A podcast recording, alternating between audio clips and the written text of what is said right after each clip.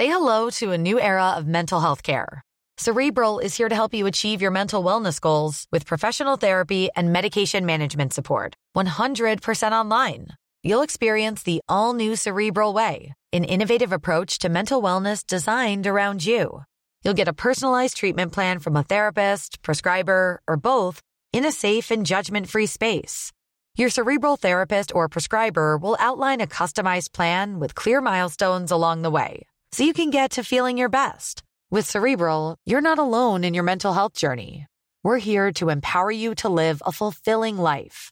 So take that first step towards a brighter future and sign up today at cerebral.com slash podcast and use code ACasts to get 15% off your first month. Offer only valid on monthly plans. Other exclusions may apply. Offer ends July 31st, 2024. See site for details. As a person with a very deep voice, I'm hired all the time for advertising campaigns. But a deep voice doesn't sell B2B and advertising on the wrong platform doesn't sell B2B either. That's why, if you're a B2B marketer, you should use LinkedIn ads. LinkedIn has the targeting capabilities to help you reach the world's largest professional audience.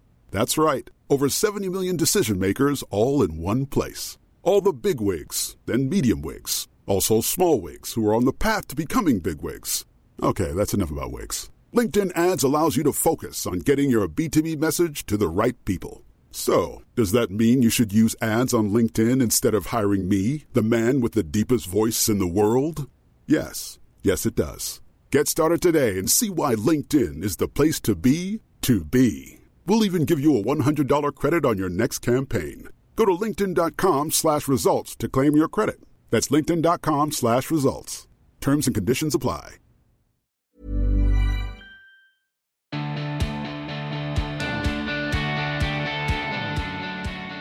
Hello and welcome to another episode of the Emma Guns Show. I am your host, Emma Gunavardhana, and I'm very excited to say that I have the fabulous Trinny Woodall with me on this episode. Now, Trinny is such an interesting character, and I was full full disclosure, I was a bit scared about going to this interview because if you watch her Facebook lives, and I strongly advise that you do, clearly the show show notes will contain links to those. She's very high energy, and one thought becomes another in the space of a nanosecond and as podcasting goes, you know, you try to have some sort of conversation. I'm happy for conversations to go absolutely anywhere and in any direction, but I really didn't know what to expect with Trinny. But I was really surprised and pleased and so happy because yes, she's Trinny exactly as you would expect. But we talked about things like starting a business in a very competitive beauty industry. We talked about finding your authentic voice, um, finally being able to express yourself in the way that feels 100% you. We talk about the role of social media, her career in media. Um, we also talk about burnout, which for someone, if you watch Trinny, for someone who has that kind of energy, I often wonder when I see them, well, if that's the high, what does the low look like? we talk a little bit about burning out it's just a really well-rounded chat and she's very calm very very calm. And it was um, something i wasn't expecting but it, she's just got this the energy that you get from her facebook lives this high energy it's very inclusive it's very welcoming. You can't help but watch it and feel like she is talking to you and when you're with her, she has this incredibly warm, sweet, kind, generous energy. She looks you in the eye. She's she really gives a damn about what you have to say, and she's fun. So yeah, many many ticks on my people that I want to spend more time with list.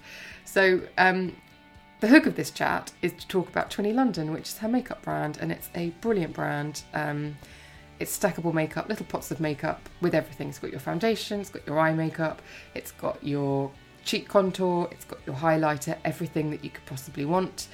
And these all the excuse me, all these pots stick together, stack together, and you can do your whole look with just these pots on your fingertips. And to be honest, as somebody who loves playing with makeup, I was like, sure, whatever. But um, I watched Trinny do her makeup in front of me during this podcast without a mirror, and one of the first things I did when I got home was take off all my makeup and try to do exactly the same thing. And by Jiminy, I don't think there's a lot of makeup you could do this with, but you can do it with the Trinny London stack. And now I'm a complete convert. I wasn't sure before I had used it previously, and because it's cream based, I thought, yeah, I don't think it's got staying power. but I'm going to really give this a good few weeks of trialing and see if I see if I'm wrong, because I watched Trinny do her makeup right in front of me, and she used her BFF cream, she used uh, the foundation, the cheek contour, and a bit of eyeshadow, and then just a little bit of um, lip product. And it transformed her. Now, she looked great without makeup anyway, and she has lashes, so that's done. But she looked, it was, it was really prettifying. And I guess if you like that look, if you don't want to look over made up and you don't want to look like makeup is wearing you, it's a great choice. And the way that you actually go about Trinny London is you go onto the website, you put in some details like your hair color, your eye color, your skin tone, etc., and it throws back at you all of the colors that might suit you or will suit you. So you can't really go wrong, which I think is an excellent, excellent idea. Because let's face it, who hasn't bought something thinking, "Oh, I saw it that it was used in, on such and such," or so and so said they loved it, and then you get it at home on you, and it just looks absolutely ghastly. So it's worth going to have a look, and obviously the show notes will contain the link to Trinny London, so you can take that little questionnaire. Um, it's very, very simple, and honestly, it throws back the results in a couple of seconds. It's really, really easy. So that's what you're going to get from this show. I hope you enjoy it. I will be putting all of the links to Trinny, her social media, Facebook Lives, etc., in the show notes. And if you want to get in touch with me, I would love to hear from you. Just email me at thebeautypodcast at gmail.com or as you know, I'm usually on Twitter and Instagram, so DM me on there. I am at Emma Guns. And if you are enjoying the show, I would be so grateful if you could head over to iTunes or wherever you listen and subscribe. Maybe leave a five star rating and review, you know, if you're feeling frisky, or just tell all of your friends and say, hey, listen to this podcast, it's great. That's what you think. So, anyway, here we go. Um, I'm very pleased to say that on this episode, it's Trinny Woodall on the Emma Guns Show, talking all things Trinny London and more.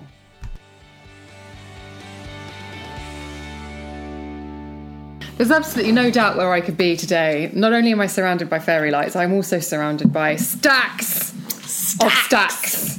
And um, you may have noticed this or may have heard it in the sense you may have heard the door close, nothing more. I just uh, used the infamous bathroom. You did.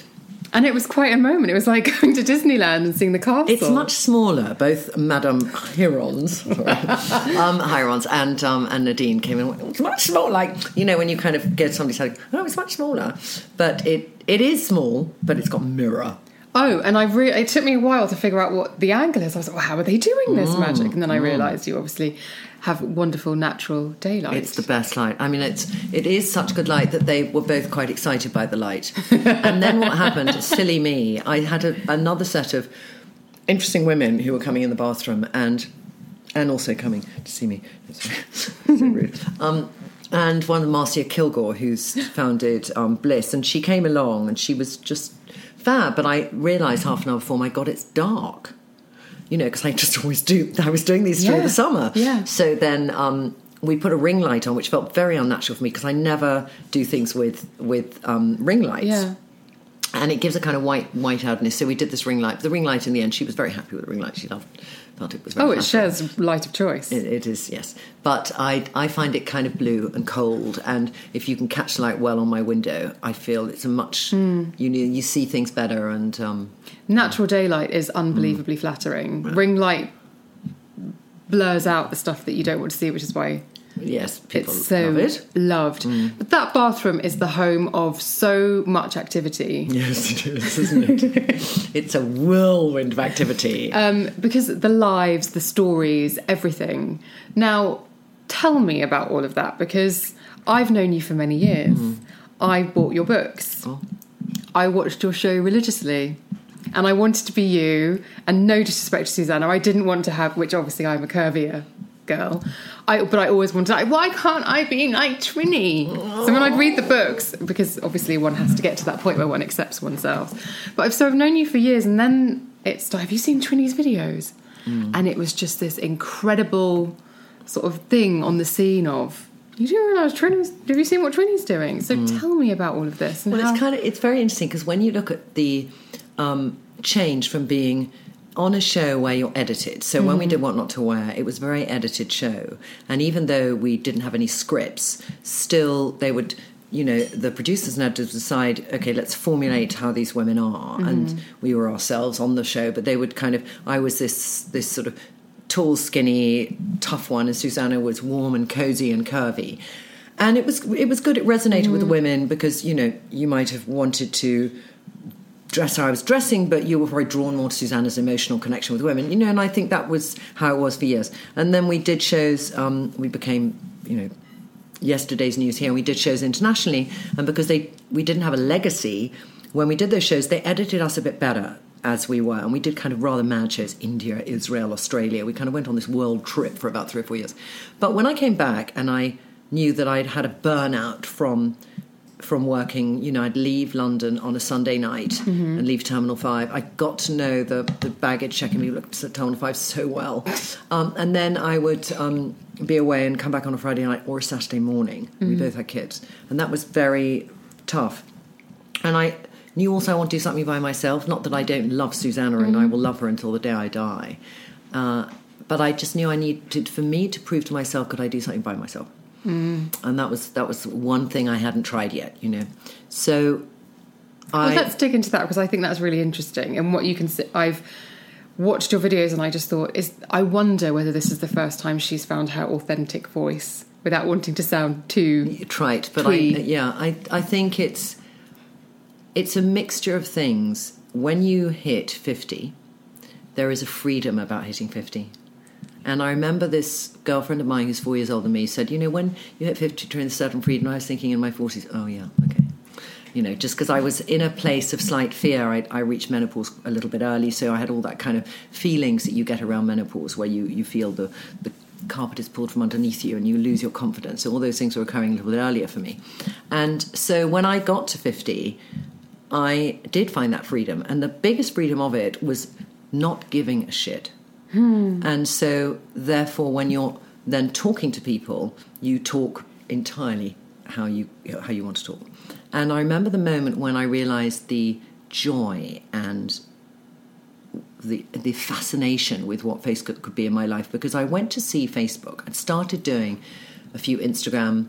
You know, I started doing Instagram like 2012 but for two or three years it was like pictures everyone else you know family photos that kind of stuff and then i started to do a bit of video and then i went to see facebook and they said we like those videos do them on facebook and i remember leaving the facebook office and i went back to my bathroom and i just stuck my phone on the wall and i just said you know, I'm Trinny, I'm in my bathroom. And then these people started appearing, you know, leaving comments. Hi, Trinny, I'm in Israel. Hi, Trinny. I'm, and I was like, oh my God. And I was like, you know, tapping away as I was trying to put on makeup and talk to them. And I thought, this is brilliant. There's no editor, there's no producer, there's nobody telling me how I should be. I can swear as my much as I like. I can just, the joy of it was tremendous. And so I just started doing those, and I found because I, I found in my bathroom it was very cozy, and it's a different bathroom now because when I started it was in my house that I rented out, and it was a really beautiful bathroom and a big bathroom, and with this huge uh, east-facing light, and um, and it was kind of great. And I didn't have anyone else in it. I would just literally come in, go up to the bathroom, stick the phone on the wall, and chat. And then I had to rent that house out because I was building a business and I couldn't afford to live in the house. Rented where I am now, and I now do it from this one, which which is fine. But when I was looking for the property, I um, kept going straight to the bathroom, and they'd say, "Don't you want to see the bedroom?" And I'd say, "No, the bathroom light has to be good." And that was I that kind of that. drove me to my rental, um, hypothetically, but but it is um, it's a brilliant medium. It really is a brilliant medium, and you learn a tremendous amount about women. Mm. You know, I'm sure you find in your work, and anyone who is, you know, commu- communicating directly with an audience, um, you then feel on top of it. You feel you know, you really sense what women are needing to know more, um, and then hopefully you deliver content that that they that resonates with them. And I think uh, when I've had Caroline Hirons and when I've had Nadine Baggott on the show, um, particularly with Nadine, actually, having written both of us for magazines for such a long time, Yeah. it was only once we started putting out our own type of content and having a direct dialogue with people that you realise actually there's a quite a big disconnect. as being a beauty journalist. Being a you know, beauty yeah. journalist, because your Yeah. main your main dialogue is with brands. Mhm, That's so true. So when you start Yes, speaking to real true. women, Yeah.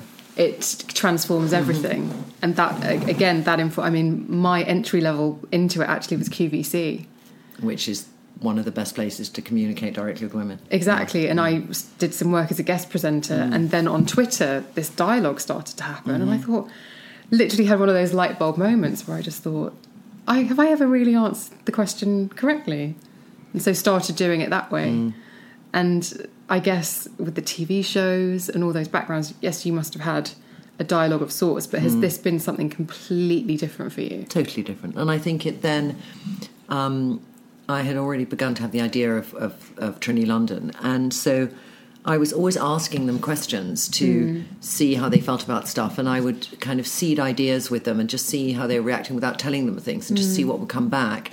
And it helped me to really steer the business because even though they didn't know I was launching, I was thinking, this is what they're feeling about this, and this is the difficulty they have here. And I'd already worked a lot on the formulas and the colours, but it it enabled me to think how I can come up with solutions for people. Um, because I think there's so much choice. You know, in the world of makeup, there is a tremendous amount of choice. And when I I used to travel around, and in every country we filmed, we'd have a different makeup team, and they'd all be young makeup artists with Inglot in Poland or MAC in Australia, or you know, every brand and every age of makeup artist. And the first day was always tricky because I'm quite a tough taskmaster. And we had a show where we'd probably be filming 20 episodes, and there would be eight women in each episode that we'd make over.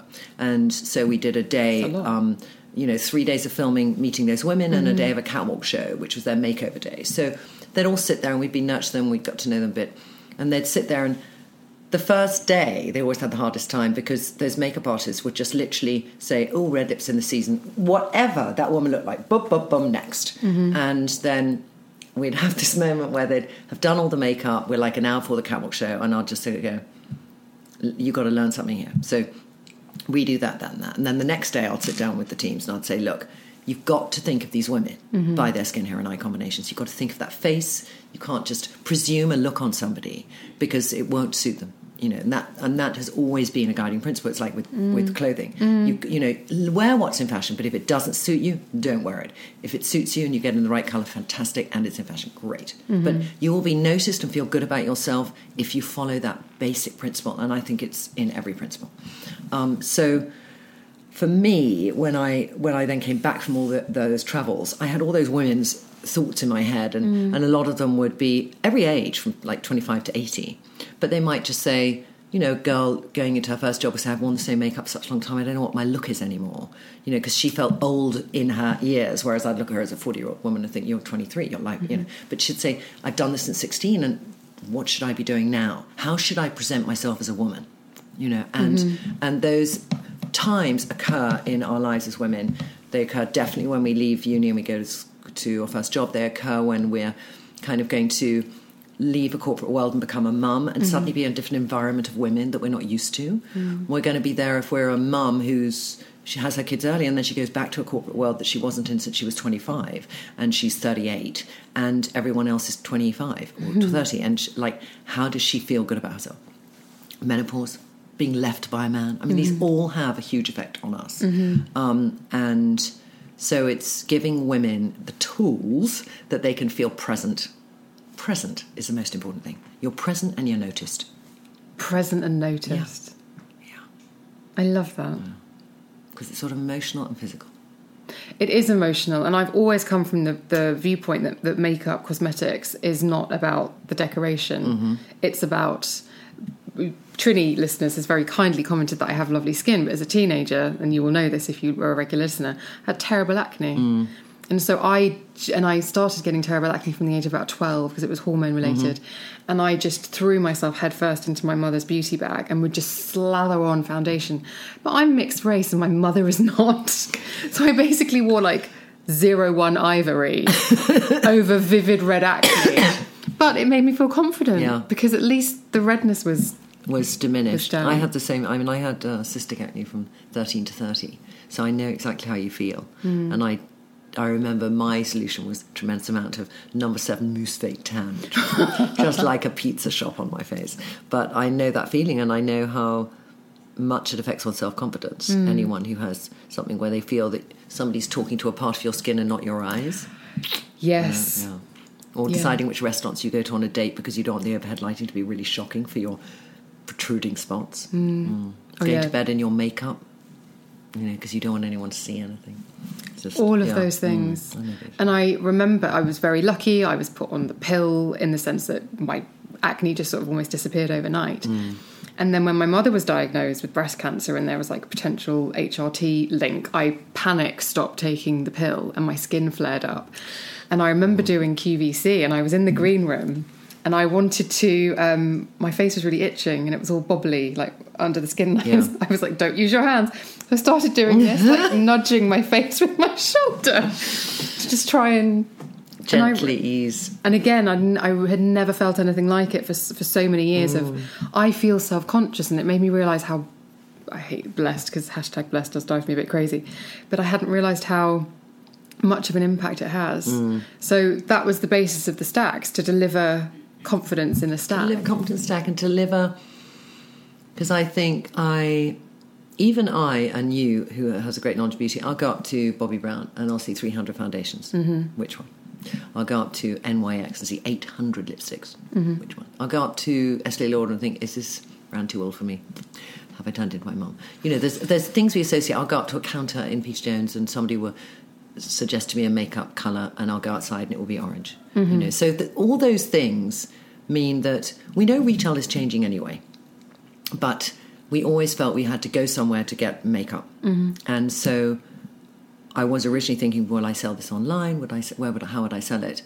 But I thought if I could help a woman decide what suits her. So mm. one thing is to deliver makeup in these little pots, which are here, and mm-hmm. they, you know, you have one little pot and they snap into the other pot, and they sort of, you know, they're just delicate gorgeousness things, and mm. you snap together. So Also, when you've got six, which is kind of an ideal number to have, they make an excellent microphone for doing Insta Story karaoke with Caroline Hirons. Oh my God, yes, I can feel it now. Sorry, I've got such a bad voice. My, my boyfriend always says it's terrible.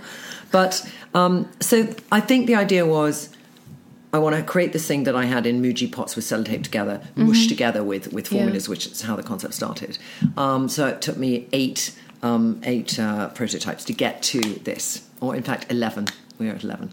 Um, to get the perfect snap, to make it airtight, to make it premium, all those things. And then to work on the formulas took about two years. And then once we work on the formulas, it was about testing on women and thinking, can we take that skin, hair, and eye idea and actually make it into a piece of software? Not like you take a photo of yourself and it will put makeup on you, because that to me is a game. It's gamification of makeup, and I wanted a sort of emotional solution.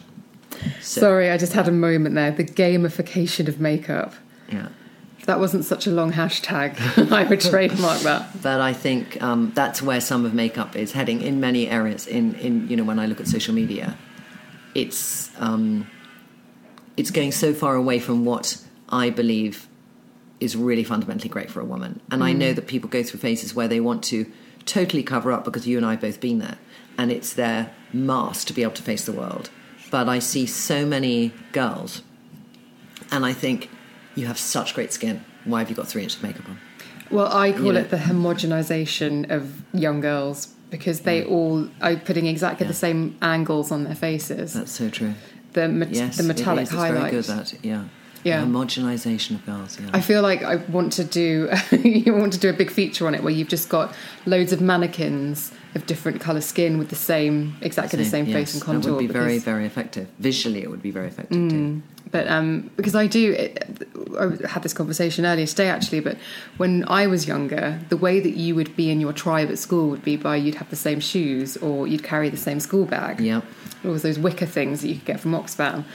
But now it's the tribes are by, I mean, fashion obviously, but Yes. it's by this kind of mm, these matte lipsticks and Yeah, it's the Kylie generation. It's the flick of the eye. It's looks that make you feel you've got to a stage of being acceptable within a tribe.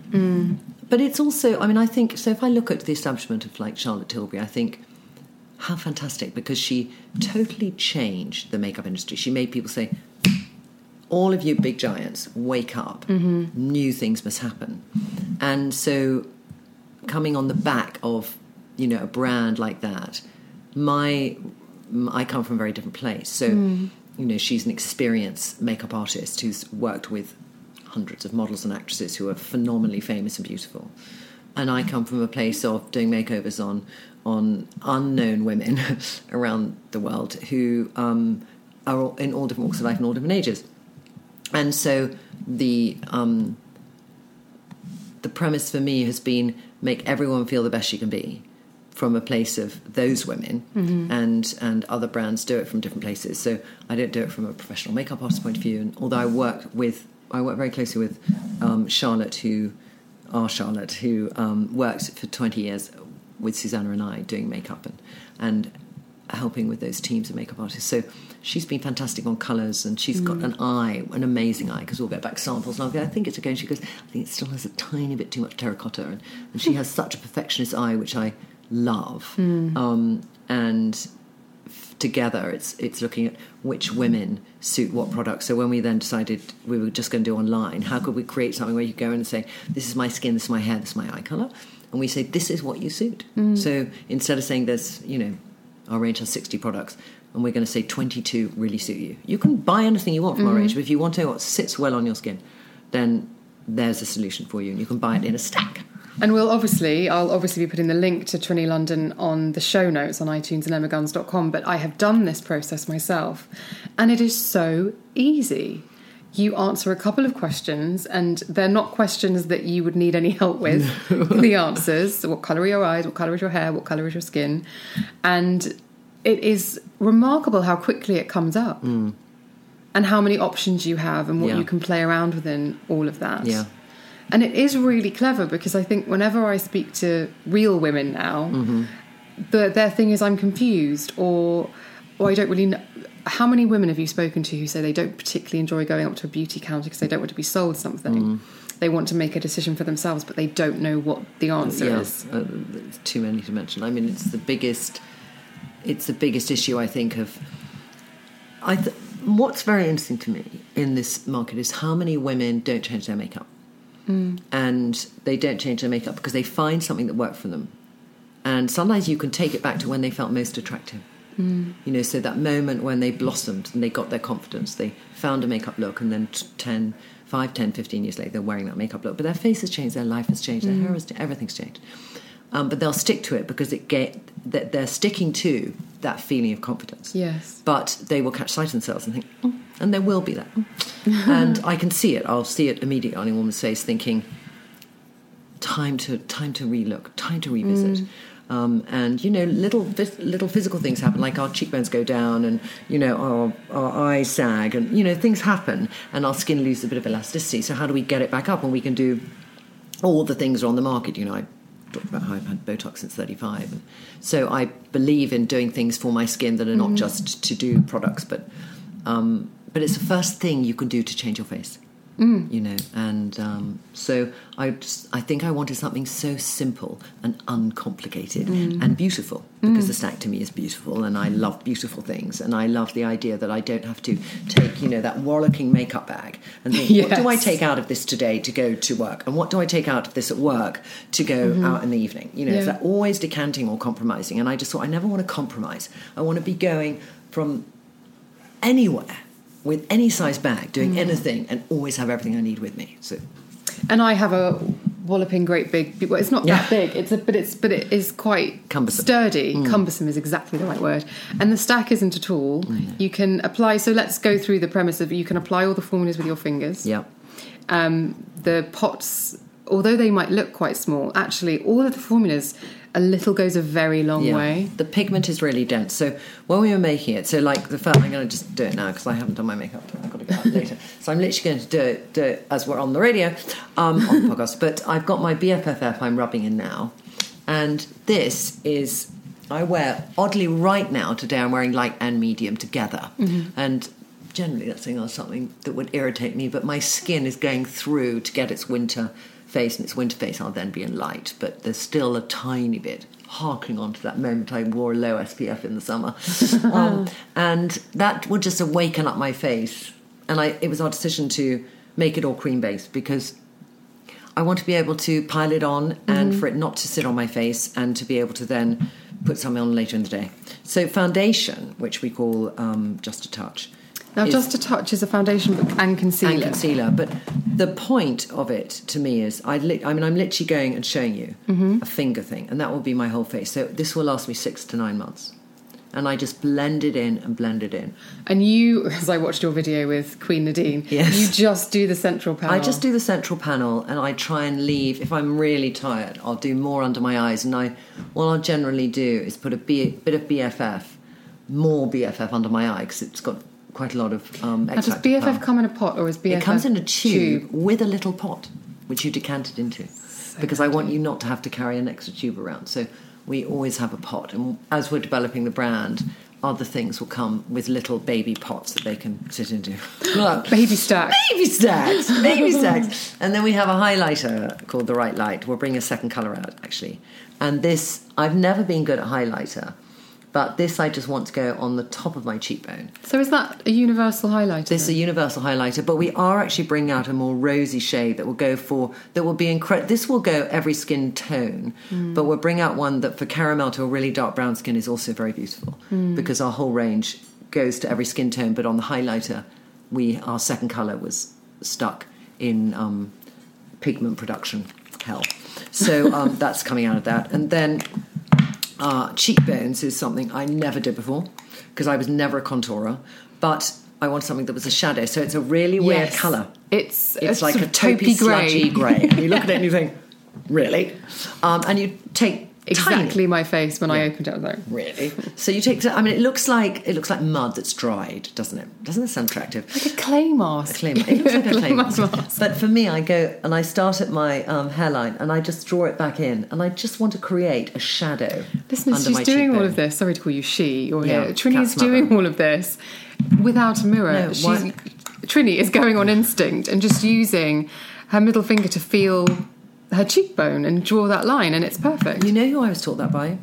Was um, I think I put the right light on twice. Hang on, have I done that? No, it's fine. Um, I was taught that by Trish McEvoy. And years ago, I met Trish, and she had just. I don't know she'll mind me saying this. I think she'll be fine with it. Her husband's a plastic surgeon, so she's staying at the Berkeley Hotel in London, and I was a beauty journalist. One doing of my photos at the favourite hotels in London. And she um, said, Trinny, and I'd been writing the Telegraph and and, um, and had written some nice things about her because at the time she brought out that Filofax thing and it was a really convenient thing. And I think she's fab. Um, so I walk in and she goes, Hi, darling, I had a facelift two days ago. I'm a bit puffy, but isn't it looking good? I had never met her before in my life. So Amer- typical American, confident, fabulous woman. So I go, "Hi, Trish," quite in awe actually. And she says, "Okay, sit down, honey. I'm going to teach you how to do your makeup without a mirror." and I was like, "Ah!"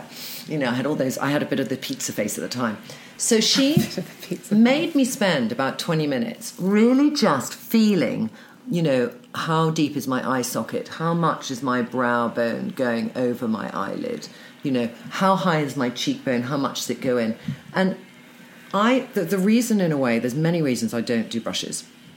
One is because cream based I think is more flattering, but Mm-hmm. the other is because brushes get filthy, and we might clean them often, but then they end. How often do they end up at the, at the bottom of your handbag with with the coins? You know. Oh, okay. money and hygiene for me is so it's big a lot. no-no. So I think a finger's going to be cleaner because I, I think more about where my finger's been than many other things Mm-hmm. in my handbag. Um, but also, I wanted to be able to just be able to put on this colour and not have the brush stop you having a connection with your face. Because I think brushes, you know, tons of women who like now use my golden glow would get the brush the bronzer brush and go zzzz, all right? Mm-hmm. and when you said not the mortification of those teenagers but Homogenization, homogenization yeah. but there's a homogenization in that process too that you flatten your face because you all you do is you put a, a one color over the whole face and you do it because you want to because the idea of a tan face makes you feel energetic. And i think it's that emotional connection with a physical um, uh, action. And if we really looked at it we'd sort of see but where is the beauty of that face gone? It's it's slightly faded because it's just all covered in fake tan. So by you know, not using a brush to not know your face. I think if you feel your face, you could then do your makeup without a mirror. I'd like every woman to get to a stage where they can do their makeup without a mirror and feel their face. This is an Instagram live for Emma know, Guns, and I want really just to have that freedom because, and then to, it's about trust. Hmm. It's like we need to trust we look good. It's it has a correlation in a really warped way with the times when you might think of the three outfits on a Sunday morning you might wear during the week to something, you might actually try them on, think they look great, take a picture, whatever. And then that Tuesday you're going out to the big event and you put it on, you think, what was I thinking? It looks shit. I put mm-hmm. on five pounds at least. Of course you haven't. You might be a tiny bit bloated from eating ice cream or having a drink, mm-hmm. but generally you're the same, but your feeling about yourself has changed. Mm-hmm. And so it's about having the confidence to trust you look good or trust that's working for you. And the more we can kind of, you know, that touching your face is nurturing yourself. There's an element to that too. Oh, totally with You the know. whole self care Yeah. thing. Listeners, I have to flag this up. Yeah. Right. These are the four. Uh, did you put five products on? Yeah. You put your BFF cream on. Yeah. Um, I put the right my light, just a touch uh, Just a touch. Then you put a tiny bit of lipstick on. Yeah. And you did your cheekbones. Yeah. And each of it was just on Trinny's middle finger. Yeah. So a very small amount. Yeah. You're now popping I'm it on your putting cheeks. the lip glow on my cheeks because a lip glow is not sticky in our world, and so you can put it anywhere. But the transformation is, and maybe this sounds like a, it's pretty. It's just instantly prettifying. Yeah, it- it's yeah. enhanced. Yeah. It's your skin is glowing. Yeah. It was glowing before, by the way, without makeup on. But it's just, I would have said if you came down like that that you had spent twenty minutes Thank you. using a brush to put on foundation and doing, but it just looks incredibly natural. And I've seen it with my own You see eyes it with your now. own eyes. you see, I think it's it's um, sometimes we make we feel things more complex than they are, than they are. You know, and, Yes. and I can look at those kind of eye makeup tutorials. And so it's like, okay, I'm going to show you because it's for me. I've never been able to do oh, smoky eye, Jesus Christ, and all that kind of stuff. So I, I thought to myself, with I, when we were doing eyes, you know, how do we do a really nice? I'm just getting up because I want to, to, and I might. This is now when I balls it up totally. By the way, listeners, we're in Trinny's um, Office. office, and it is there's product everywhere. It's amazing. So if I'm now, let me see what I can do, and I got to even see if I've got it here. Chariot. I wanted to show you chariot. Can you see chariot? with I can't see chariot. Can you see chariot? That's it. Yes, there she is. So chariot is. So I have on. So I'm going to put on. Yeah. So putting on eye with your finger Without a mirror. without a mirror. So I'm going to put on my day color, and this is called wisdom. So I just go inside with my ring finger, and I just put it underneath my brow bone. So I'm really trusting that I can feel under my brow bone Oh yeah, yeah, totally. To to find her crease is what. to find my crease exactly. So that would just be my day look. Flicker, But yeah. it's not that difficult. I mean, I've got. I'll look in the mirror in a second and see. But a dark to. As a person with a very deep voice, I'm hired all the time for advertising campaigns. But a deep voice doesn't sell B2B, and advertising on the wrong platform doesn't sell B2B either. That's why, if you're a B2B marketer, you should use LinkedIn ads. LinkedIn has the targeting capabilities to help you reach the world's largest professional audience. That's right, over 70 million decision makers all in one place. All the big wigs, then medium wigs, also small wigs who are on the path to becoming big wigs. Okay, that's enough about wigs. LinkedIn ads allows you to focus on getting your B2B message to the right people. So, does that mean you should use ads on LinkedIn instead of hiring me, the man with the deepest voice in the world? Yes. Yes, it does. Get started today and see why LinkedIn is the place to be to be. We'll even give you a $100 credit on your next campaign. Go to linkedin.com slash results to claim your credit. That's linkedin.com slash results. Terms and conditions apply. You know, oh. And any of these you can actually use. Uh, we don't stop using a brush, but you could use an eyeliner brush, you know. And so you take that, and then I'm just going to start putting it on my eyelid because then I can. I know I trust the density of pigment to go on a place where I at least make a mistake. Mm-hmm. And then I sort of just feel inside my socket, and just go behind the eyeball in that back of the socket and build up the color. And then I might take a clean finger and just blend it out. This is extraordinary. So by using the ring finger and finding that, also what you're doing is you're slightly enlarging the eye because you're going ever so slightly beyond the. and going beyond the um, the back of The the, line, eyelid. yeah. and I think that um, for me, I wanted eye shades where you could use one and it nearly looks like two. I mean, I put Wisdom on first and then Chariot, but Chariot is a colour which is a really good colour for you, by the way. Oh. Is this if this oxidized gold with a bit of sludgy green, and it just it becomes different colours in the light. And I, li- I like colours that do that. Um, how did you come up with the names, by the way? I, one of my dreams is to make my living entirely from naming names. beauty products. It was it was a mixture. So there were um, I started off with friends of my mine, all right, uh, people who had been influential in my life in some way. So either they had, you know, I have one, I have three girlfriends who were in a position to fund the business to an extent, and they each put some money in on a on a tax scheme, a SEIS scheme, and so I named them after those women. I named them after people in my life who mean just a good friends, and then my daughter because it was really important that she felt a, a part of the business because she was feeling like a sort of war widow from not seeing her mum so much. So I said, "You can name the lip glosses." You know, so so the lip glows are her Lila, and then she has, thank God, two friends called Thea, one's pronounced Taya, and then Maddie and um, and uh, Talis.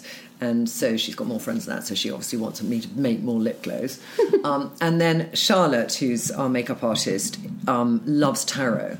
And she said, I think we should call the eye shades under uh, after tarot cards. And I kind of like that idea. I went through a phase where I might have looked at tarot cards once, but they're they're wonderful. And, and so she really looked closely at the colours and thought, you know, fortune, we want it to be this sort of burnished gold, coppery colour. And chariot is exactly that. It's like, imagine a golden chariot that's been oxidised and you found it hundreds of years later. It's that kind of colour. Empress is this rich, lovely brown. Universe is this kind of black garnet uh, colour. You know, so so and then we got strength and lovers and wisdom and justice. Hadn't even made the connection, but of course. So, so they're all named after that. And I said, well, Charlotte, we can't. I hope there's lots of tarot cards because we don't want to run out. so she said, no, I'll, I'll find lots. I'll find lots. Don't worry. So, so it's um, and then our foundation colours because there's two reasons I didn't call them beige one and and biscuit and uh, almond. because I think. I don't want nuts on my face. Yeah, yeah, I don't want uh, produce on my face at all, and I don't want people to think, well, if I'm beige in that range, I'll be beige in this range because that's what many people do, and then they just, if they're ever buying online, especially, they'll think, well, beige must mean the same thing, and so I thought I'm going to just name them after people. So they are they're Bambi, Lily, Clara, Amelia. How many foundation shades are there? There's 14. And they're very stretchy and they don't go in order. So they don't go lightest to darkest. They go light, slightly pinkier, then slightly yellower, then a bit darker. And they, they kind of have this journey. Hmm. So when you do Match2Me on the site, it's really important you, you watch videos because we had all the women who are, you see on the site are our Facebook and Instagram followers. None of them are people who are professional models. And so it was important they would discuss their skin and say, you know, I'm yes, actually Yas is a guy. Um, uh, I'm, uh, you know, uh, amber. You know, my, I usually take the palest range in a foundation shade. My skin burns in the sun after ten minutes. Blah blah. And then somebody saying, "Yeah, that's me." So it was more than just a color chart, or saying the classic one for me is, "Hey, check if you have green or blue veins." Now tell me, in all honesty, how the fuck do you know if a vein is green or blue? Tell me. Tell yeah, tell no, that I can't give you an Tell answer, Trinny. that I, I feel threatened. I don't know. Yeah. Um, it's Tricky. veiny. Yeah, it's veiny.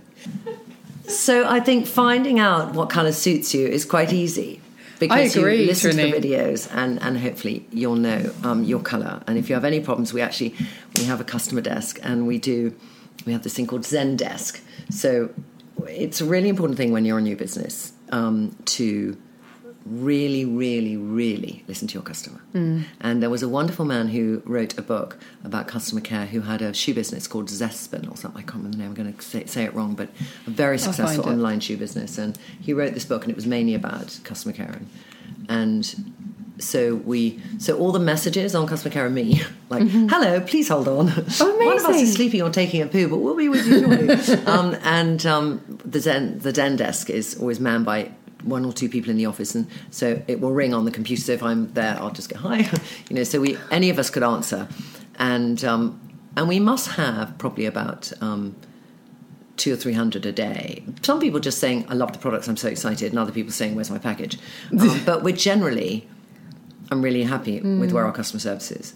And when you're growing a small business, because in today's world, when you're on social media, people, if they don't get through to you straight away, will go on social media and say, "Oh, this was shit," and um, and we've had we haven't had any of that because I, I hope we're dealing with them um, as quickly, you know, dealing with every um, everything that comes out. Well, as you say, small business. I um, have worked in the beauty industry as a journalist for a long time, and now as a freelancer, of coming up for five and a half years, I am so in awe of anybody who tries to start a business in this industry because mm. it ain't easy. Mm. And I really wanted to unpick that with you. Mm-hmm. You had great experience, obviously, mm. but to make that decision to say, okay, I know you're doing it online, so it's not like you're looking for retail space, but to make that decision to essentially compete, how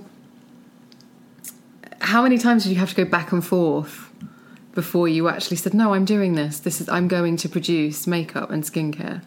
I think that from the age of 25, I, I never worked for a big company. So I was always working for myself, whether that was working as a TV presenter or writing books, or I'd never worked for a big corporate. So I never had to make that decision let me work, leave a big career, a big corporate environment, and, and go and, and be an entrepreneur. Um, but working in that world of, and you will know this being a journalist too, you kind of have annual contracts. You never know next year will your contract um, take place. And, you know, probably my career went in 10 year cycles. So I did do an online business in 1999 and I had to close it in 2001 because it didn't work out. And we went for a second round and there was no funding and there was a crash. And it was just, it was way too early as a business for for the traction the market was there. It was an online kind of far fetched concept, and it was just there wasn't enough customers online. Um, but the idea was there, and and I knew even though I had to close it and I had to, you know, pay off sixty girls who were all committed to this business, and we'd grown this business, and it was Susannah was off having a baby, and and I remember that kind of sadness that something that I'd really wanted. And I but I'd been such a workaholic in it. I'm, I would be at my desk at 6.30 in the morning and I'd be calling Suzanne saying where are you? And she'll go I'm breastfeeding the baby. You know it just was I because I, I, wasn't a mother and I, I lived and breathed my work then. Um, and so then we went and we closed the business and I went off for a week to this kind of spiritual retreat in America and it was a really good thing that I did it because I think I had felt so sad that I had not had this thing succeed. But I got in touch a little bit with just living in the moment, that mm. feeling of living in the moment. And I got back, and about a month later, the BBC rang and said, Will you do a TV show? And we'd done a pilot about six months before, which I hadn't thought anything of. So then I had 10 years of television career. And then at the end of that 10 years, there was that feeling again of, of the cycle has gone past and you know tv is not flavor of the month for us to be in it anymore. And that's when i thought this is when i got to take the plunge. And i'd had the idea. You know i'd gone around i'd i'd gone to see leonard lauder five years ago. And he was a friend of a friend of mine. And i went round to have a coffee with him and I had this kind of Muji pot things. I hmm. squidged together the formulas. I'd written in in typeface the name of each thing on the top, and I sort of put it down there. And I went, Leonard, this is what I want to do. And he said, Trinny, I think the idea is phenomenal, and when it's worth two hundred million, I'll buy it off you. Okay. So I said, I'm going to hold you to that. So then mm-hmm. when I launched, I sent him an email and I said, I launched. you won't know me from a from a scrap of an apple in a in an orchard, but um, he gives brilliant advice as well. I've heard. yeah, I think he's he's a fantastic man. Um, so having the idea is the easiest part actually in anything like that because you then have to think how do I execute it because I think many women will carry an idea in their head of something they would like to do which is beyond the scope of what they're currently doing and they might preserve it there intact as a beautiful dream because if you start to unwrap the dream and try and make it happen there's an opportunity of failure mm-hmm. and therefore if you preserve it and never do anything about it you can always talk about it and you never have to destroy the dream Yeah, because if somebody says to you, "Oh, that's a brilliant idea," Yeah. that in itself is enough to just It's make you feel great. You know, just keep with that brilliant idea and not do it. But lots of Yeah, people tell me yeah, it's a brilliant yeah. idea. Get off your fucking ass and do it. do it. Do it. Just what is the worst that can happen? The worst that can happen is it wasn't such a good idea. You know, And let me ask you that uh, when you talked about the original idea in, that closed in 2001 Yeah. and having to take that time out, or not necessarily having to, but taking but that take time that time out, out. Yeah. would Trinny London exist if you hadn't had, we'll call it a failure, just for the purposes? I've had other failures in my life, so I think that um, definitely things I learnt from it. And if that hadn't been a failure, it could be the far fetched of today, but it was still would have been too early. So I think it, I didn't know if it had a chance of success. Um, if we managed to get reinvested, would it have done? Maybe I don't know. But I, think- never like to look back in that regard. But I think that building the team now, it's made me aware of a few things. We we raised six hundred thousand, then we raised seven million. Very quickly soon afterwards, I raised seven million in three months. It took me two and a half years to raise the two and a half million that I raised for this business. So it was a very different time. Then people fell over themselves to give you investment. Hmm. So we spent the money quickly.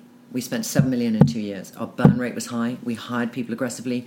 We hired some people who we hired in a you know head of marketing who had been in a job before, and they used our our startup mentality to cruise. Right. Okay. So you got to then, you know, what I think I learned most from that experience is you've got to spend your money incredibly carefully. You need to grow aggressively, but you really need to think can I afford to make that middle ranking higher? Do I try and nurture younger people, try to guide them where they might have not have knowledge, try and help them to encourage and, and flourish that knowledge, which I sometimes find tricky because I'm a control freak and I'll, I'll just say, do it this way when I just mm-hmm. see what I want the vision to be as opposed to letting them be encouraged to find their way. So I'm learning that now. Mm. But, you know, we're here, there's 12 of us in this tiny little house, and, um, and it will save us money before our next round. And we have a younger team, so our overhead is not this huge churn. So there isn't that, oh my God, we'll run out of money before we've even proved the concept, you know. Um, so those are very important things to learn. I think that's that's kind of what I'm getting at is the sense of I, I like you have beaten myself up very badly when something hasn't gone how I wanted it to. Yeah. And now I say if it hadn't been for that and sort of feeling crap afterwards, Yeah. I would never have developed that muscle and that tenacity to go after Uh, yes. this. Yes, Essentially. I think, I think you learn. You you know we learn from everything. Um, yes, and it can also, to an extent, put you off because uh, you know I found the fundraising part of it very challenging because I I met my COO about a year and a half into my idea, and I'd been through two people who'd given me advice before then, but who were just literally I was paying a consultancy to, and it was very different to work with somebody who really believed in the business and came from an incredibly secure financial knowledge background because they'd been CFO, and to bring that experience and together to be a team to go and fundraise, um, and and that helped. And and there was still, you know, we'd sit, even though Mark is a man, we'd sit, you know, in a boardroom of, of men, and they'd just say, "I get the personalization, I sort of get the product, but can they be two businesses?" And I was like, "No, that that's you know, it's the USP is that combination." Mm. And then I'll go to other deep tech investors, and they'll go, "We never deal in product unless it's." You know, you can talk about when you say somebody's had a product on a site, it doesn't mean it means just what appears. So, but they said we physical product we don't deal with. I can't get my head around that. Why aren't you selling in a store? Slightly like that because they wanted software and and uh, data technology businesses or deep tech. So it was uh, the challenge was to find somebody who could get their head around both those concepts. And then we found somebody in um, at Unilever Ventures, and the uh, one of the directors there, Anna, got it. And in the meeting, I felt she's got it. She she gets the concept, and and you know you leave all those meetings excited, and some of them you leave thinking i'll never call. And she called and she said, "Let's meet again," and I want to present it now to some other people, and and you know we had quite a few meetings of you know could we meet their expectations, but once then they had committed and they invested a million, then we could then go out and talk to other people we've been talking to and and have um, you know a really respected VC be in there um, and then talk to either and then get to the two and a half million. But that was a that was a journey. Would you describe yourself as an entrepreneur? Yes, hundred percent. And what does uh, what's the definition for you? Working for yourself, not working for another business, um, and having a self motivation beyond anything, because you've got to be with one other person in the room. Which Federica and I was the first person who worked for me. You know, had two years of her and I in the room, Mm. and you've got to act like an entrepreneur. When you're there's literally two of you, and Federica, who started as my assistant, is now head of operations, you know, and has grown and has has so flourished in the business, and that gives me tremendous joy Mm. because she really, you know, I was so lucky to have her. And then you know you get people who come in and you think they're fantastic, or other people think they need nurturing, or other people think they have a lack of experience. And it's interesting because you never know when you hire somebody if a lack of experience is going to be detrimental or not. Because, you know, we have a woman now we just got in who um, was in a totally different business, but she had a um, uh, um, old people's home, you know, um, thing. and she decided to finish it. And anyway, she's doing customer care, but she's smart, mum, understands complaints and customer care and you know daily basis. So it's totally different industry hmm. but gets it. So even though the technology is very modern for her she's at one with the zendesk. She's there. She, and i'm just thinking She's at when, one when with the Mark and I were Zendesk. thinking of, of getting her and i was and and and we you know what was the most important thing is she was smart you know hmm. and she, and she had a wonderful she had a great personality. So so it's really interesting how you make your hires Hmm. it's, but it's difficult making a decision because you make a decision and then invest in somebody and then and then it doesn't work out. And then you think you know we can't afford anyone who can't really pull their weight. Because we're so small and there's so many jobs which are attributed to one person that are beyond their main hmm. re- ream of, of maybe what they could be in another business. Because in that startup you do that. You kind of you know people have to wear more than one hat whatever you're doing in the Be business. adaptable, be agile, Yeah. all of those things. Yeah. So, entrepreneur, the brand, social media star as well. Well, it's kind of I mean, I- I- does it take over your entire life, and when do you stop? I, yeah, that that's very true. It's um, I usually every day I post something, and since we launched in London, we post you know twice on Trinny London and once on um, Instagram, and then I do stories and I do Facebook. So there's a lot of kind of channels, and I have to. So what I do now is I'll go to Zara on a Saturday and I'll do stories there because I always just make it in my routine, and then I will. Um, sometimes get the security guard if I'm on my own to film me trying something on. he's he's a he's Eastern European and he knows me. And I go, "Hello, Trinny," and I go, "Can you film me?"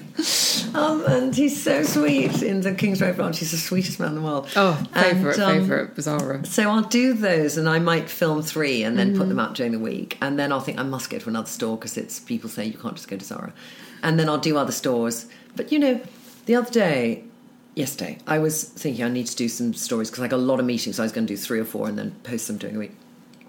So I thought some people said, please go and look in Boden. So I looked in Boden, and I thought picked up something, thinking that's not bad. Um, maybe it should be you know, you have your, an idea in your mind of what it should cost. So I was thinking 60 quid, 120. All right, velvet trousers.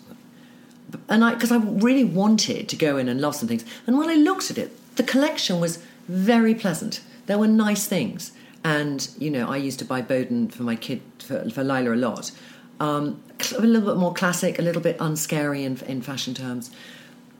And then I went into LK Bennett next door. And I thought, God, that's expensive. and that, so I sort of went down that bit of the high street, which is what I call mid range high street.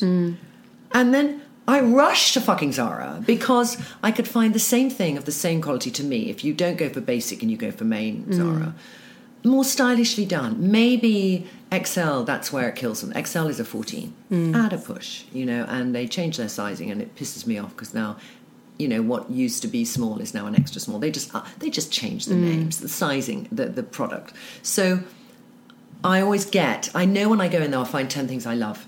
And for me, I need to find 10 things I love, take 10 films, and then, you know, I'll spend two days a week in my bathroom. And usually I go on a Saturday and I go to Space NK and I go to Boots and I go to Whole Foods and I buy things. And probably 70% of what I put up, I buy, and 30% I run out of and I, I've been trying something and I ask a PR to send it to me. Um, but for me, I know I would not be so um, ploddingly patient to test out a product if I got too many things. Mm-hmm. You know, and I think that's the that's the payoff, you know, of what it is. But so because I'll, I'll test something for about a month before I talk about it, and unless it's something which has an immediate effect. So if it's a really good mask, um, I will test it as soon as I've tried it once because I'll know mm, they only do it just that moment. So is it good or not? Um, and longer term creams, I will leave longer. So so I make time every day, and I probably do do something every day. And with stories now. Um, Chloe, who does a lot of things for me, and she does this twinning on Friday nights now. We kind of so we kind of develop things. So we think, okay, that's a theme. So so once Chloe was with me, and, and I said, let's try and do an outfit which suits us both. And Chloe is curvy, size sixteen on the top and a fourteen on the bottom, and and big boobs, gorgeous Italian girl. And so we did one and it was unbelievably popular and everyone was like that's great. Because a lot of people had said to me oh you're tall and skinny and so can you not do a store apart Zara I'm size 14 it doesn't fit me. And a part of it was a wanting to say to them yes but you just have to look differently in a store. You know it doesn't mean it's excluding your size. You just have to look for the jacket that has a wonderful fluted sleeve not the tight one. You have to look for a jacket that can give you the waist and give you the hourglass. You need to buy a jacket a size too small but not to up the buttons but let it give you a waist. You know all the things i think you can do to clothing to make them work. So um, so you kind of find themes you do and then and then that gives you your next content for the next few months. And i think that that's how it's grown. It's got to be organic. It's got to be what you're feeling is the for want of a better word zeitgeist of what's out there you know. Um, and i never do oh the chanel new lipstick came let me review it. I'm not that type of um, reviewer. I just kind of do what works for me. So I'm not very good on oily skin, for example, because I don't have oily skin. Um, but that's just yeah. Um, when discussing your videos with several people, uh, one word came up a couple of times, and it was bonkers. Yes, I, I've, had, I've had that word. I've had that word of it. As much as you, we talked earlier about the dialogue that you've now got with your viewers and how Yeah. it's informed Trinny London, uh, trolls, Yeah. unhelpful comments. Yeah. And I saw in the video with Nadine, I think you were talking about a woman who said something about your neck, and you were like, "So I thought, do I go and troll her?" Um, how do you care? I mean, I, The main trolling I probably get is comments in the Daily Mail. Because I'd have to say, on my site, on Facebook, if ever there's a comment where somebody goes, oh, she doesn't know what she's talking about, which I think maybe in two and a half years there's been 10 comments, hmm. then the community will talk to her. So I just hmm. leave it. And I leave it out. And they might just say, if you don't enjoy it here, go somewhere else. And I just Yeah, think, let them. So that's great. On Instagram, I get once a month I'll get one comment of somebody saying, "Oh, that's you know, bitchy, mean comment," Mm. and then they'll do the same again. You know, they'll just say, "Well, if you don't enjoy it here, go somewhere else." Mm. Um, and you know, I did a mad rainbow outfit I loved two days ago, and half the people said, "Trinny, that's just too much," because uh, and one woman went, "If you lived a normal life like us and worked in a nine to five job." Um, you would realize how pathetic you seem, or just something like that. Right. And I email, I, I text her back. I think I sent it, I can't remember if I sent it. And I just said, I work a 6 a.m. to 9 p.m. job, and I wear clothes to make me feel great. And I buy from the high street. And that whole outfit actually costs 80 quid. So fuck you. That can't be what I'm saying. Uh, but it was just that they're being, cons- you know, they're being constrained by their own uncomfortable feeling in themselves. It's like when you're in a playground and somebody tells you some gossip, it's because they feel shit about themselves. They want to look better mm. by, by saying a bit of gossip to make them feel inclusive, or mm. they want to give a bad comment because they're doing that. You know, I'm pointing my finger and pointing four fingers back at me. but so a part of me really should just leave those alone because I ultimately somebody's only making themselves unhappy, and I kind of I don't I don't give a shit. Mm. When seeing people say I'm bonkers, I think thanks. you know, thanks. I don't. Well, that's what I was going to say because I was because it never comes across as though I mean I watched you on the back of one of those taxi bikes hmm. with a flipping was it the Charlotte Tilbury Yes. face mask on Yeah. and, and I just thought it was hilarious Yeah. because it looked a bit ridiculous. But it was so practical. It was practical. It served your purpose, but it just looked I know. like. I know it was scary for some people if they caught me in the in the street. But I don't get the sense that you think, oh, I'll do that because that'll get me more likes or followers or views. I think you do it because you're like, Wonder if this is an efficient way to use the new Tilbury Well, it was actually really convenient because I knew I I woke up looking like shit, and um, and then I had um, cleansed my face and I put on quite a strong acid peel, I think, and I thought, oh my god. so I thought I'll put a mask on, and then.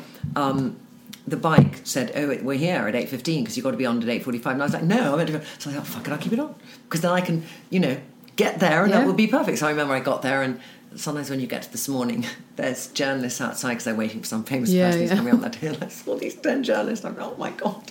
I kind of peeled it off like this as I got off the bike. Um, but I just thought, I then thought at the end of that, I should wear it every day because I won't then get the fumes of the city. yeah. A barrier, a, Um, yeah. the ultimate barrier cream. Yeah. I, don't. I don't think um, I don't think it's foreplanned. And you're very high energy. Yeah. Um, I can't. I can't imagine you having a pizza and Netflix night. Although I'm sure you do Like relax in your own way. every night. Oh, do you? Every night. Not pizza. I'll do that when Lyla's home, so that's about once a week. But generally it will be telly supper with um, with box sets. Because Oh. my energy is all in the day. And this Ah. my poor partner, because he'll say, You give your whole energy to the day and I get this I get this damn squid. but um but I I only like to go out probably once a week. Okay. Yeah, I really do. And I kind of I feel incredibly unshy when I'm in my bathroom chatting to the ladies. But if I go to a big drinks party, there's nothing worse to me. I'd rather go and spend ten minutes in the loo and go out later because I just feel that that thing of having to find people in the room you know and chat to them and and it's such a superficial conversation and I'd rather be having dinner with eight mates or Yeah. at home watching a movie. I can't do. I cannot do big parties now. Yeah. I find the how are you? Yeah. Not that I'm disinterested in how people It's- are, but it's it's so Doesn't- surface. Yeah, so- So yeah, so- dinner yes. out. Um, I would class you as one of uh, the people who've been on this podcast who's very successful, Mm, okay. and often people who are um, particularly motivated in this way. And Mm-hmm. like you say, you have to to start up a business is not an easy feat. You can't. It doesn't happen. You have to make it happen. Mm-hmm. And there will always be a time when it feels like pushing a very big boulder up a very steep hill. Mm. Do you have any either a morning routine or do you have anything that you know you do aside from this that really helps maximize? When I remember, I have a relationship with meditation. I wouldn't say it's a daily relationship, but Is it I, complicated? um, no, it's not complicated at all. I have a very nice man called Sanjay who used to work in the city and then gave it up and became, you know, kind of meditation yoga person.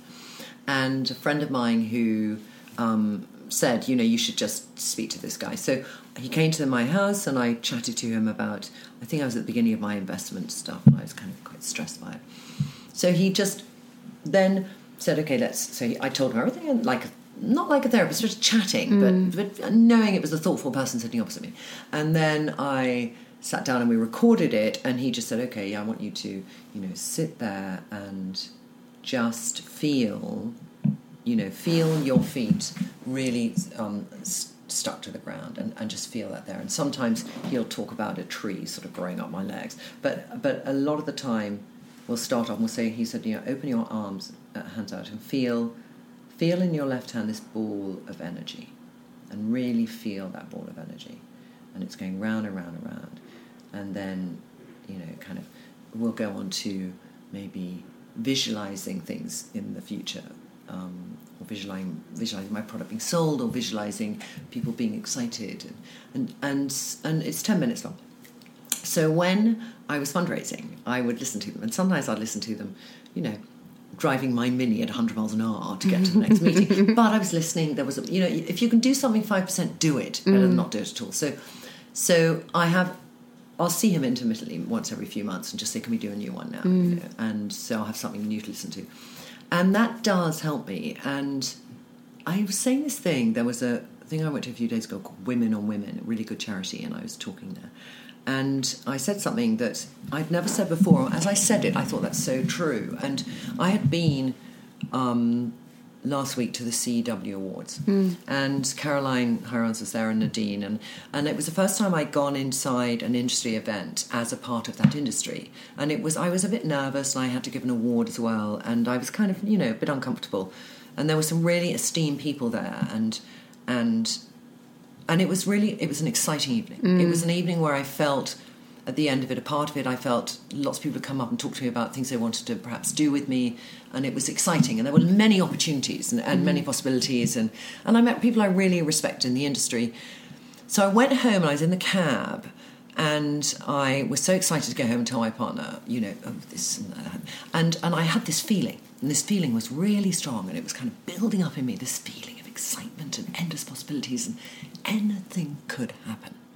So I got back and he'd been out and then he took an hour to get home. So I just played music because I wanted to keep that feeling. Mm. So then when I was saying this thing to people um, yesterday, and I said, you know, sometimes there are days when Sanjay is said about that ball and, and there's no bloody energy in that left hand. Mm. You know, it's like it's a flaccid thing. Mm. So what we can do is we can very much take our minds back to that moment we felt something. So, so you know, as I was talking this thing yesterday, I said, you know, I, I remember that feeling of the feeling I had in the back of the cab of that limitless energetic possibilities. And let me put that in my bloody hand now. Mm-hmm. and I felt I was doing this talk, I said, my fan, hand is heating up with that energy now. It's there because I really, it's in me. Everything is in us. It's in me. I'm going to put it out and put it there. And then whatever that meditation, how it developed, it would develop with energy. So that I believe in mm. really strongly. Whether we can do, be disciplined every day to do something I haven't done. I haven't gone and walked in the park since I did Danny Oshai last Sunday, and before that, I haven't done any exercise since September. All right, and I feel I'm 53. I need to. I need to be healthy, even just walking. I need to do something, and I haven't. You know, if I looked at that heart thing on the Apple thing, I walk a thousand steps a day or something really pathetic, even though I'm really energetic. So I kind of know I need to start next week, and whether I will, I, I don't know. But um, there's an underlying sense also that I'm 53, I'm a mother of a 14 year old. I lead a very pressurized life, and I need to do something to balance that out. You know, when I know that you, because we had this conversation before you, um, we started recording about your having that feeling of having to take a time away. Totally, of just having nothing left. Yeah. Nothing. So your left. energy just went overnight. No, it had been going for a long time. But Um, how had you masked it? How had you kind of n- told yourself you were fine? Had you just carried on?